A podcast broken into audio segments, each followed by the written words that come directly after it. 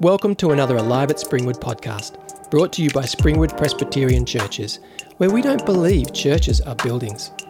Churches are people.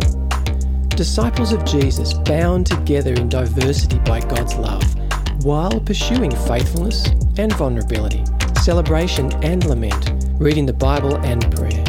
May you be encouraged and God glorified by this edition. Hi, everyone. Lovely to see you all. Lovely to see the ministry centre quite full and people walking around and uh, chatting over supper together. Hi to everyone on Zoom. Those who are there, I can't see you, but I'm sure you're there. Nice, just nice to uh, know there are people there. Oh, there's no one on Zoom. Well, that's a bit embarrassing, isn't it? just let me talk to myself. Uh, again, we continue in the Gospel of John. We're kind of in our final home stretch, I suppose, leading up to Christmas now. There's and uh, this this passage, you might have noticed how it kind of jumps over the place a little bit. There's a few different scenes, sort of snapshots going on through this chapter.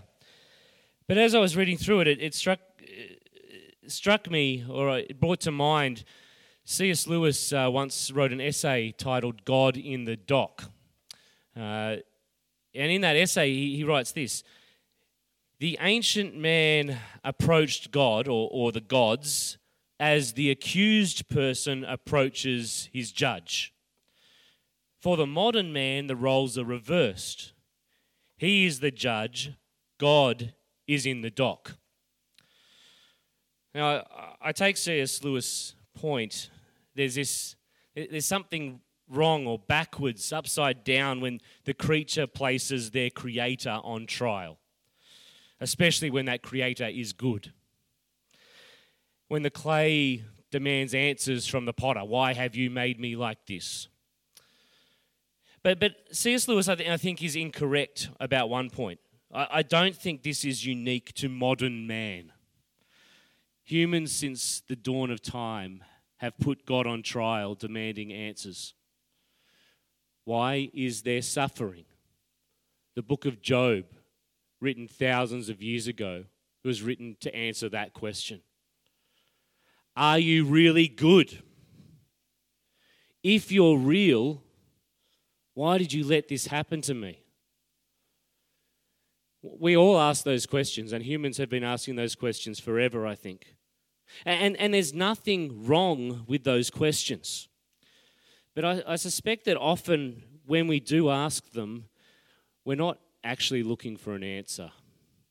Rather, we're going in guns blazing with our mind already decided, ready to speak our mind, to tell God how it is, determined to find Him guilty. Maybe we've already decided that He's guilty. Well, in, today's passage, Jesus stands on trial before the crowds, before Pilate. God is in the dock. The creature is judge and jury. So as we come to this passage and explore it, let's let's pray. Lord God, may you guide us through your word now. May your spirit speak to us pulling out the truths you want to hear, you want us to hear, and applying it to our lives in whatever circumstances we might be wrestling with, in the, the pain we might be feeling, or the, the joy we might be celebrating, whatever it might be, Lord, may you be at work in us and binding us together as your people. Amen.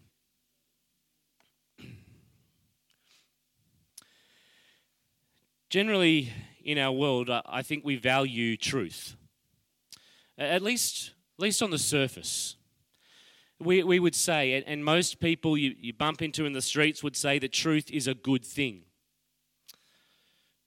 But what if that truth was something from your past that you didn't want others to know about? Or would, would, you, would you embrace that truth? Or would you try and hide from it, stop it from coming out? Or what if truth was a threat to you? What, what if truth came out that you weren't doing a very good job at work because you're la- being lazy or half hearted? What if truth threatened your reputation or employment? Or what if you discovered some claim to truth that was just confusing? You didn't know what to do with it. Like two friends telling conflicting stories. What do you do with that? Throw your hands up in frustration and, and give up trying to work it out? Deflect or run from the difficult conversations? Maybe pass the buck for somebody else to try and work it out because it's too hard. We, we say that we value truth, but in our own lives, we all have an awkward relationship with truth if we're really honest with ourselves. We, we spend as much time running and hiding from it as we do embracing it. We even twist and distort and add to it to suit our own agendas. Truth's great when it's on our side, but it's not so pleasant when it's not. Jesus has made the startling claim throughout the book of John that he is the way, the truth, and the life. And here in verse 37, Jesus says to Pilate, The reason I was born and came into the world is to testify to the truth. So, so here, in, in the person of Jesus, in his life, words, and actions, stands truth. Truth in flesh. But it's that idea of a person being truth. What do we what do we do with that? How can a person be truth? There's probably a lot we could say in response to that, but for today I want to focus on, on just two things. Jesus is the truth because he shows to us the truth of who we are. As the perfect human, living God's ways, he shows us what it means to be truly human. He reveals to us the truth of ourselves. And he shows us the truth of what God of who God is and what He is like. And so, in our passage today, what we're seeing is truth on trial. Jesus, the truth, standing on trial. But, but as I read through this passage, I come away wondering who's really on trial here?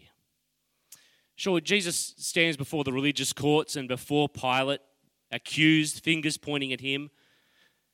But as Jesus answers questions with more questions, you have to wonder if the accusations start to bounce back at the accusers. Each character in the story it ends up peering into a mirror of sorts, with their heart and their motives laid bare as they encounter Jesus, the truth. So, what I'd like to do this evening is just to move between the different characters in, in this story as they encounter Jesus, as they encounter truth.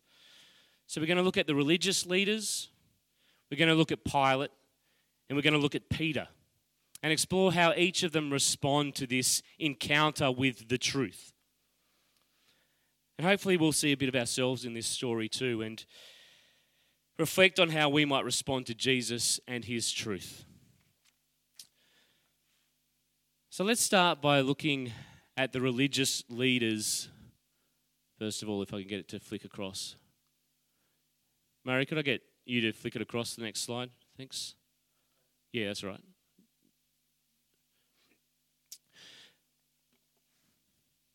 So, as we read through that passage, how did the religious leaders respond as they encountered Jesus? Well, the passage opens with Jesus standing before the high priest and he's under interrogation. And Jesus responds in a, in a very matter of fact kind of way. No games, not defensive, not aggressive. But you get this sense that they're really looking to trip Jesus up, to get some kind of confession. Because, but, but Jesus isn't interested in playing their game. And as their frustration grows and they realize that they're powerless, they resort to hitting Jesus and handing him off to Pilate, the Roman governor. And what's really interesting through this whole chapter, through, through this encounter, is that n- nowhere do the religious leaders directly make an accusation against Jesus. They speak in sneaky, underhanded ways all the way through. It's like they know that they don't have evidence for their accusations, or they know that Pilate just won't care, so they're manipulating matters, trying to draw something out. And even when Pilate asks them the direct question, what, charge, what charges are you bringing against this man? you see their response? If he were not a criminal, we would not have handed him over to you. Sneaky, not answering the question directly.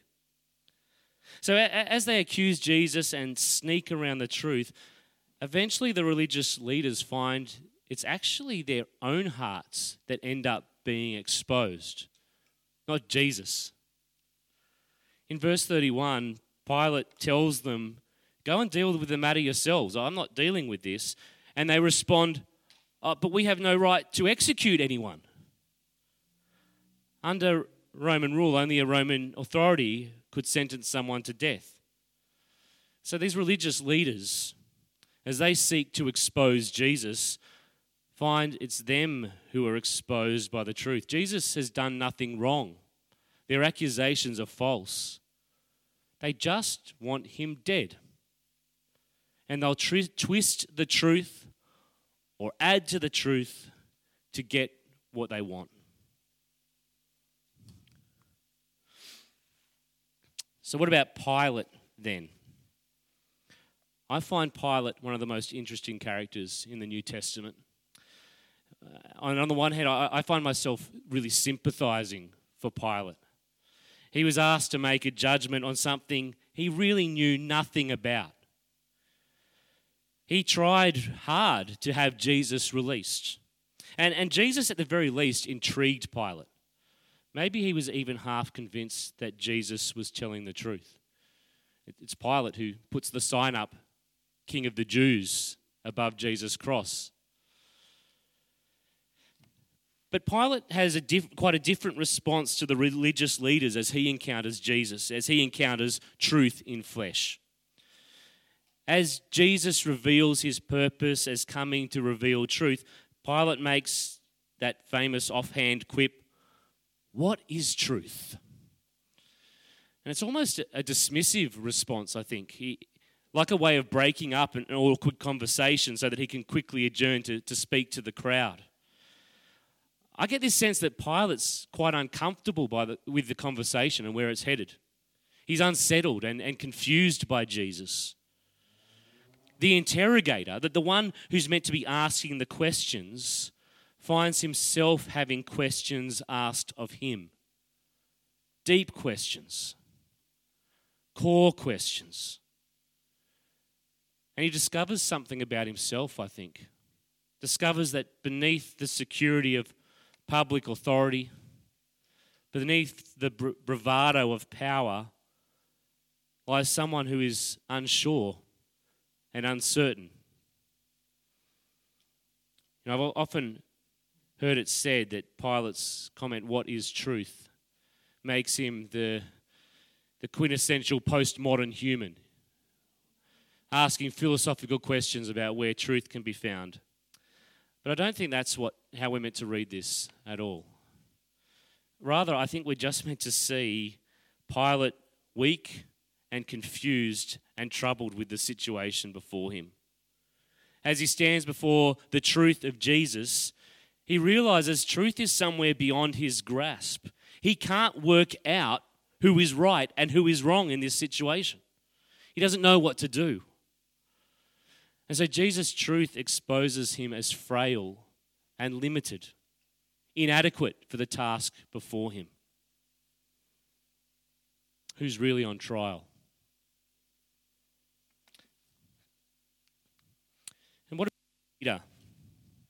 Jesus' disciple and friend. Now, Peter's encounter with the truth in this passage is, is, is, again different to the religious leaders and Pilate because Peter is not the accuser. He's not standing before Jesus in this story. He's not placing Jesus on trial. Rather, Peter, like Jesus, stands accused himself. He stands accused by the words of others. You might remember in the last chapter of John, Jesus prayed this beautiful prayer that his disciples would be one with him, moving with the same purpose and will and desire. And so we come into this chapter hopeful that Jesus and his disciples will stick together through whatever is about to come. Instead, we get the tragic disappointment of Peter three times running from the truth. I do not know this man. So, as Peter is confronted by the crowds, he's asked the question Are you with this Jesus? Are you with the truth? And Peter's response is No. Let me crawl back to the shadows. It's safer there. Leave me be. In Matthew, we read that after the rooster crowed, Peter wept bitterly. All the guilt of betraying his Lord and friend wrenched at his heart as the truth exposed him as a fearful fraud. The man who had just earlier made the bold claim, I will never betray you. The man who just cut off a soldier's ear to defend Jesus now had his true colors exposed. All that courage and recklessness, it was just a mask. The real Peter deep down was scared and weak.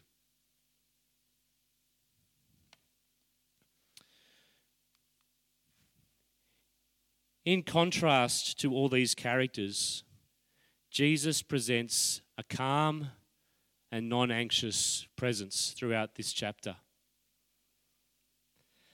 While the lying mob, the unsettled ruler, and the fearful friend are all left shaken and, and rattled, Jesus calmly responds without getting defensive or entering into their games. And so, while for the mob and for Pilate and for Peter, truth in this chapter is unsettling and troubling, for Jesus, truth is his source of comfort and security. He says, Everyone on the side of truth listens to me. And so Jesus stands resolutely in the truth of knowing that what he has spoken and done is his Father's will. And no lies or mistruths or betrayals, no matter how painful, can change the fact that he's at peace with his Father. Now, I'm, I'm sure that Jesus was pained by what took place, hurt by Peter's betrayal, frustrated by Pilate's indecision incensed by the false accusations. Yet, when he stands before the one voice that ultimately matters, he can do so with confidence. And so the momentary accusations, the fingers pointing, that stings, they sting but wash away. They bruise but they fade. Jesus says uh, earlier in the Gospel of John, the truth will set you free. And I wonder if this is part of what he meant. To walk on the side of truth means being set free from responses of rage, revenge, and hate when we face injustice, when people make accusations or throw darts at us.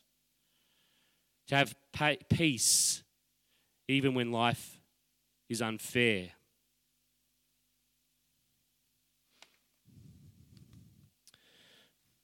When we encounter Jesus, whether it's as we pray to Him, as we are introduced to Him, as we get to know more about who He is, as He reveals Himself to us by His Spirit, we'll, we'll find ourselves with a mirror held up to our face. And we'll find that there are parts of our heart that lie uncomfortably exposed. And that's because if, if Jesus came to show us what it's like to be truly human, then as we look at him, we see beauty and goodness and wonder.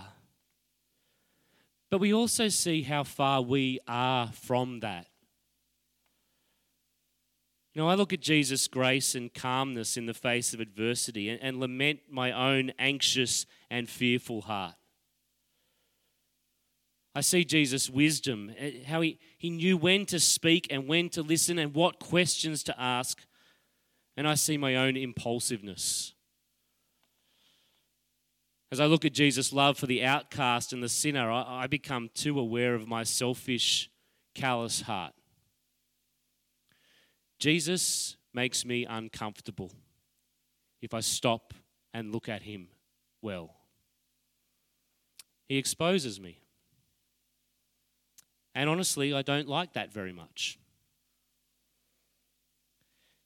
But with every disruption that God's truth causes in our lives, there's also an invitation.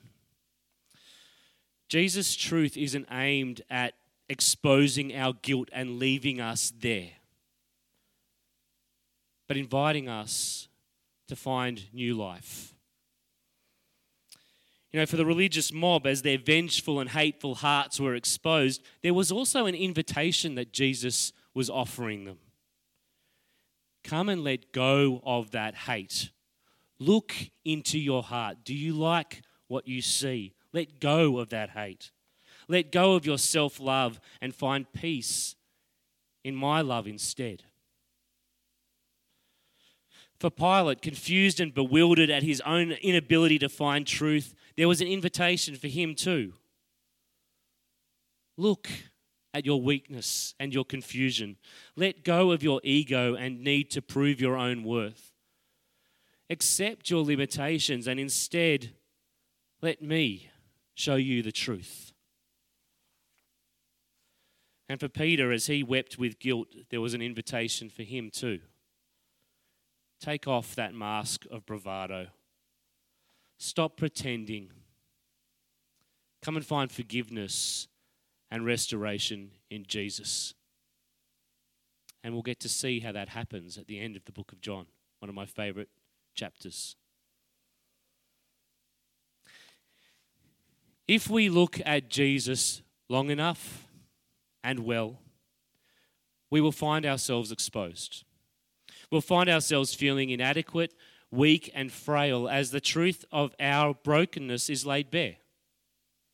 But when we embrace that reality and accept the love of God despite our inadequacies, we'll find that there's security and love, eternal love to be found because Jesus' truth, it, doesn't just expose us, He also shows us God.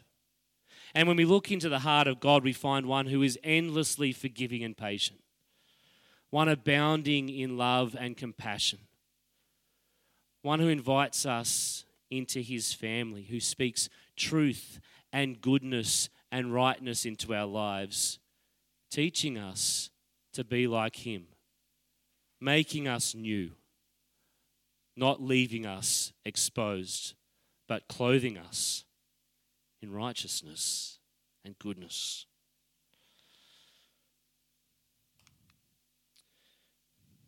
If you were there in this courtroom scene with Jesus, how would this encounter impact you as you met the truth in flesh? Perhaps you're someone who has spent many years angry at God, accusing Him, wondering why He would allow you to suffer like you have. Maybe you want some answers from Him. I know there's questions I want to ask. Or perhaps Jesus confuses you. So, so much of what he says and does is compelling. He's wise and gentle, but the claims are just, they're pretty hard to believe. God become human, rising from the dead. Maybe you just don't quite know what to do with Jesus. Or maybe you find yourself afraid and timid. You're convinced that Jesus is right. His truth makes sense of your life and the world in a way that nobody else can. But it's costly to follow Him. His truth isn't always what your friends and your family want to hear. In fact, some of them might be angry if they knew what you believe. So you find yourself afraid. You'd rather not talk about your faith. Keep it, keep it private. Or maybe you would prefer to keep truth at arm's length. Acknowledging Jesus with your intellect, but being careful to not let his truth actually expose you. You like to talk about God, but not with God. Like to read about truth, but not embrace it and let it shine onto your heart. Deep down, maybe we're scared about what we'll find. Or maybe, and I don't know where everyone is at in, here tonight, but maybe you just don't particularly want much of this at all. You've got your own understanding of the world and of you, you've got your truth and you're happy with that. There's no point rocking the boat. As humans, there will be many times where we want to put God in the dock and demand answers. The thing is, God's gracious enough to accommodate us. Jesus stood before the crowds accused. He didn't run or fight, he let them ask their questions, he let them make their accusations. So, by all means, put God in the dock. Ask him your questions, make your accusations, but don't be surprised if the answer you get is a mirror. A mirror that exposes you and the fragility of our own truth that's separate to God's truth. Don't be surprised if you receive a mirror that invites you into relationship with Jesus and to move into His truth. If we put God in the dock, are we prepared to face the answers that might come? I hope so. Because, as confronting as it might be, Jesus tells a story of the world that is beautiful and filled with hope. A story wonderful and true. He's able to tell you who you are and what life is all about. But more than anything else, He's able to show you God. A loving and good God who invites you to walk by the side of truth. How about we pray?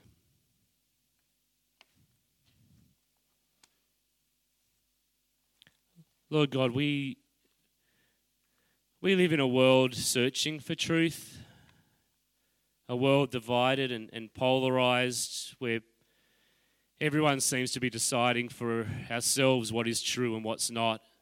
And those stories just keep coming into conflict. And we look at this world, this beauty of your creation and the patterns and rhythms and order, and there has to be a story, a deep story that makes sense of it all. Lord God, we thank you that in your word you give us a true story that makes sense of it all. Even though there are questions we have, things we don't understand. Lord, may you guide us towards your truth. And as we meet our Lord Jesus, as we continue to encounter him and have our own lives exposed, we thank you that you have given us these wonderful promises that you're at work transforming us. You don't leave us alone, but you draw us closer towards you. May you be doing that in our lives. May we seek your truth even when it's uncomfortable. In Jesus' name we pray. Amen.